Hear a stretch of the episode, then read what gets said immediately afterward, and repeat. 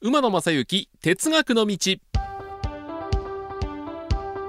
皆さんこんにちは。NBS アナウンサー馬野正幸です。4月からスタートしたこのポッドキャスト配信馬野正幸哲学の道。21回目を迎えました。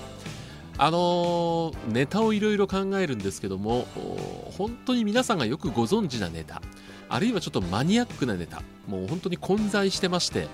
えー、大体収録の1週間ぐらい前からいろいろ考え出すんですけども日々乗ってる電車のとをいろいろ見ながら思いつくこともあればあ新聞雑誌などに出てくるニュースを見て、えー、思いつくっていうこともあるんですけどもね。皆さんからのネタ提供これもね非常にいいヒントになっておりますで、あの、前回ご紹介したんですけども、ツイッターの他にメールアドレスができましたんで、早速こちらの方にもですね、えー、メールをいただいております。えー、こちらは、明石さん。えー、神奈川県在住のもう常連さんですね。ありがとうございます、えー、メールアドレスができたそうなので、試運転としてメールを送ります。ここで試運転という言葉を使うのが、てっちゃんですね。第19回、前々回ですね。かなりマニアックな運転曲線のお話でしたね。えー、駅と駅の間の所要時間というのはこういう形で作られてる、えー、設定されてる。算出されてる。というお話をしたんですけども。勉強になりました。私は関東民なので京浜急行のお話はその通りと思いました。ただ阪神電車に乗車経験がないので世の中落ち着いたら高加速高減速の体験をしたいと思います。えツイッターでスタッフ F さんの写真拝見しました。半回電気軌道ですね。綺麗な写真ありがとうございます。そうなんですよ。半回電車がですね、えー、アベノハルガスをバックにいう写真ですよね。あのやっぱり鉄道写真っていろんな写真があるんですよね。これまた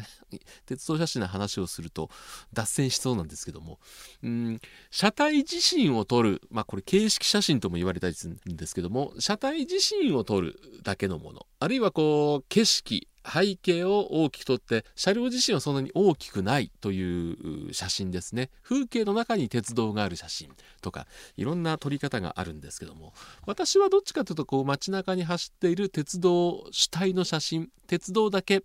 あの阪急のコーペンちゃんとのコラボの写真をツイッターに上げましたけどもあんな感じでも鉄道だけっていう写真が多いんですけども面白い鉄道写真の撮り方なんかもね、えー、情報をいただけたらいいかなというふうに思っております。7月に広島に野球中継で出張に行ったんですけどもまあ、通常広島に行きますとやっぱり広島電鉄この路面電車に乗るというのがルーティンになっていたんですがこの時はですね、えー、デーゲームの取材をして翌日デーゲームの中継があるということでデーゲームの中継取材が前の日に終わってホテルに帰ってからあその日のデータを整理してそして、えー、翌日の中継の準備をする。いうことになるとちょっと時間が足らないので、えー、前回の広島出張は鉄分の補給ができませんでした。9月にももう一回広島の出張があるんですがこれもっとスケジュール厳しくて前の日ナイターの中継をやって翌日デイゲームという準備の時間がほとんど取れないという勤務になりますんでちょっと次回の広島まあなんとか時間を作ってちょっと広島での鉄活ですね。やってみたいかなというふうに思っております。それからあの第19回で、えー、マニアックな運転曲線のお話をしたんですけどもこちらはツイッターにいただきましたがバイコロジーさん。複雑なダイヤといえば名鉄。途中で列車種別の変更をしたり特別停車やドアカットでの停車などがあって面白い。ドアカットっていうのはあのホームの長さが足りなくて一番前とか一番後ろはドアが開きませんというこれですけども。名鉄はね乗る機会がほとんどないんですねですからあまり詳しくないですこの世の中の状況が落ち着いたらちょっと名鉄に乗って、えー、名鉄もですね、えー、豊橋から新岐阜までこれメインの路線ですけどもほとんどの区間が JR と並行しているというところですからかなりこう熾烈な競争をしてますよね。えー、そして、えー、短い区間ではありますけどもやっぱ特急が非常に多く走ってる。3年ぐらい前にですねバレーボールの中継で岡崎に行ったんです、えー、最寄り駅が東岡崎でしたんでこの時は名鉄に乗っていきました。この時乗った特急が運転台の後ろが2階席になっててパノラマビューという車体でしてもちろんあこれね一番前取れなかったんですね。一番前取れなかったんですけども初めて全面展望を楽しんだと。いう小田急では何度もあの一番前乗ったことがあります。それから、えー、近鉄の特急島風も運転席の後ろのかぶりつきで、えー、賢島まで行ったことあるんです。名鉄は短い区間でしたけども名古屋と東岡崎の間特急で楽しんだことがあるんですけども。まだまだちょっと名鉄は詳しくないんで、えー、これから名鉄の勉強もしていこうかなと。中京圏でお聞きの方いらっしゃいましたらぜひ名鉄情報などもいただけたらいいかなというふうに思っております。えー、まあ鉄道好きな人はですね、えー、特急券を買う時にただただチケットを買うだけじゃなくて、えー、かつてはなかったんですけども今で言うともう座席の場所まで指定できるということが多くなってきましたんでそれでは今回のテーマはこれでいってみようかと思います。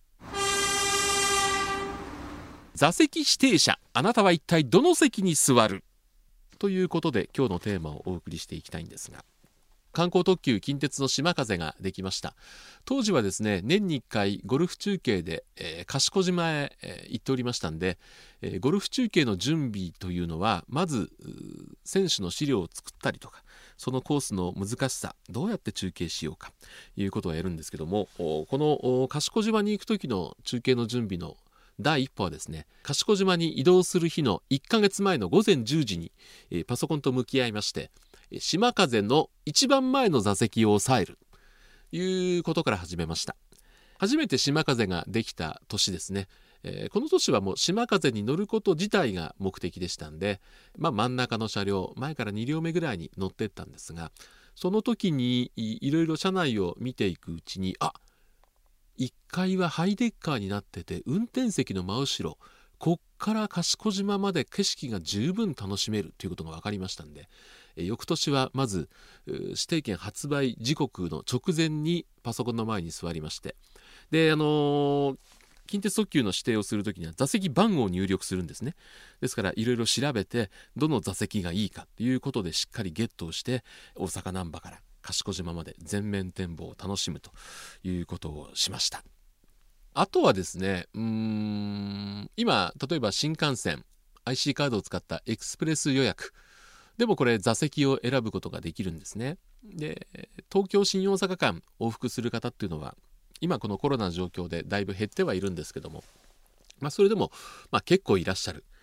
この時にまあ進行方向新大阪から見て東京に向かって進行方向向かって右側から ABCDE ABC が3つ並んで通路挟んで DE という2列席ですよね。どこを選ぶかというのは皆さんいろいろ考え方があると思うんですね。出入りする時に横の人にすいませんっていうのが嫌な人は C とか D の通路側を選んだりすると思います、えー、景色を楽しみたい。この場合あれですよね。えー、景色を楽しまないんで、えー、C とか D はどっちでもいいっていう方が多いのかなと思います。B 席っていうのはどうしても A と C と挟まれてるんであまり人気がなくて、えー、花から B を選ぶ人はあまりいないかなと思いますけどもまあ、これ聞いてる方はご存知の方多いと思うんですけども、まあ、B 席って真ん中で窮屈なんで左右の AC に比べると若干幅が広くなってるっていうところはあるんですけど、まあ、若干なんでねえー、あまりそれをポイントにして B を選ぶ方は少ないんじゃないかな。で A か E かこれはね A 派 E 派に分かれると思うんですね。あの私 NBS のアナウンスセンターで、まあ、管理職もやっておりますんで、えー、出張に行った人の出張伝票のチェックをしてハンコを押すという仕事もあるんですけどもここにあの新幹線乗りましたよということで領収書を貼るんですけども領収書じゃなくて大体あの IC カードで載ったあの利用の半券を貼る人が、まあ、ほとんどなんですねエンビューズアナウンサーの場合は。そうするとその人が東京行く時あるいは新大阪に戻る時に A 席に乗ったのか E 席に乗ったのか分かるんですよ利用半券見ると。これにね非常に興味があって結構聞くんですね。誰々さんはいつも A 乗ってるけどもこれなんでとか。この伝票のチェックって計算してお金が間違ってないかとか項目が間違ってないとかそういうところをあの管理所がチェックして伝票をこう次に進めていくんですけども私の場合はあの誰々アナウンサーはあ A 席なんだな誰々さんはいい席なんだなっていうところを 非常に気になって見ているんですけども私は東京に行く時、まあ、広島行く時だから上りも下りもそうですけどあの2人席の窓側のいい席派なんですね。えー、なんでかっていうと新大阪出て真梨に左側に鳥海の車両基地が見えます、えー、しばらくすると京都鉄道博物館、ま、梅小路の機関区なども見えますね、えー、名古屋に近づきますと名鉄も見えたりします。もちろんあの新港区左だと富士山も非常に長いこと見える、えー、在来線もね、えー、並行してる時左側走ってるというのは非常に多いんですね。えー、そうそう。かつて名古屋の駅に止まってる時に試運転中の HC85 でしたっけ？あの新しい機動車の写真を撮ったりすることもありましたしそうですね。ずっと行くとうん。関東に入ってからも左側の方が私鉄がよく見えたりとかしますし品川から東京の間はずっと在来線の横でして、まあ、今はもうあの高輪ゲートシティという駅ができてだいぶ変わりました。昔はあそこにね大きな車両基地電車区と客車区と機関区があって、えー、ブルートレインで使われている電気機関車が夜中に走る前に整備をしている姿が見えたりとかしましたんで私はいい席派。なんですけども。MBS アナウンサー見てますと、うん、3列席のだから海側になりますね。A 席派が多いのかなと。聞いたことあるんですね。海側だとどうしても昼間乗ると太陽が直射日光が当たるんで眩しいでしょ。言ったらいやいやカーテン閉めたら大丈夫です。カーテン閉めたら景色が見えないじゃないか。いやいや景色見ないから大丈夫です。あなるほどなというのもありました。あとはですね面白いのはあえて B を取る人がいたんですよ。でこれこう左右いたら窮屈でしょって言ったら今あのコロナ禍で移動というのが非常に少なくなってますんでまあ空いてる状態が多いと。だからあのパソコンで IC カードのエクスプレス予約で取るときってあの座席図がついてて左右が空いてるかっていうのも分かるんですよね。だから左右が空いてる B 席を取ればその後座席として取る人が B 席があるのに A 席 C 席を取る人は今はいない。空いてるから。あの混んでる時はそんなことなかったですけども。今の移動が控えてる方が非常に多い中新幹線も空いてる中であえて抑えられてる B 席の左右の AC を取る人がいない。ということは B 席を取れば必然的に A 席も C 席も自分のものになるという考えで B 席を取ってる人もいるんですね。あこれあの正確なルール言うと隣の席押さえてないから隣の席使っちゃいけないんですけどもまあまあまあそこはね、えー、空いてる時はまあまあいいのかなと多めに見ていただきたいなというふうにも思うんですけどもそういう形で B 席を取るという方もいらっしゃるんですけども聞いてる皆さんは ABCDE 新幹線に乗る時座席指定を取る時一体どこを？あのもっと言うと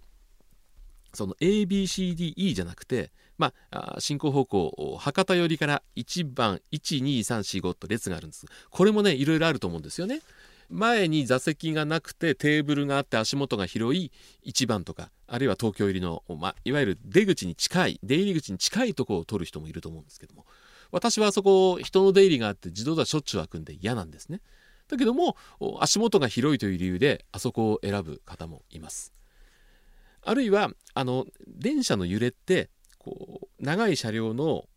真ん中が一番揺れないんですね。前後っていうのはあの台車のあるとこなんでどうしても揺れが、まあ、若干大きくなる。だ真ん中は一番揺れが少ない。ただ降りる時に出入り口が遠いんで、えー、大勢の人が降りる駅ではなかなか降りられないというマイナス点もあるのかなと思いますんでぜひぜひですね、えー、新しくメールアドレスもできたところですし皆さんから新幹線乗るときは座席指定どこをポイントに選ぶかいう意見もね、えー、お伺いできたらいいかなというふうに思っております。メールアドレスは馬鉄アットマーク MBS1179.com UMA tetu.mbs1179.com お便りでもお待ちしております。郵便番号 530-8304MBS ラジオ馬野正幸哲学の道。ツイッターはあアットマーク馬鉄 1179MBS で皆さんにも情報をお届けしております。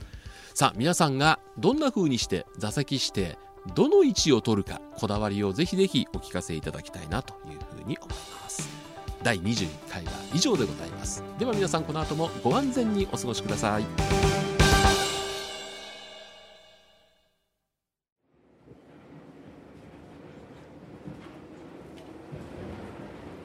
皆様本日は馬鉄にご乗車いただきまして誠にありがとうございます。次は終点茶屋町茶屋町でございます。どなた様もお忘れ物なきようにご準備お願いいたします。熊鉄またのご乗車お待ちしております。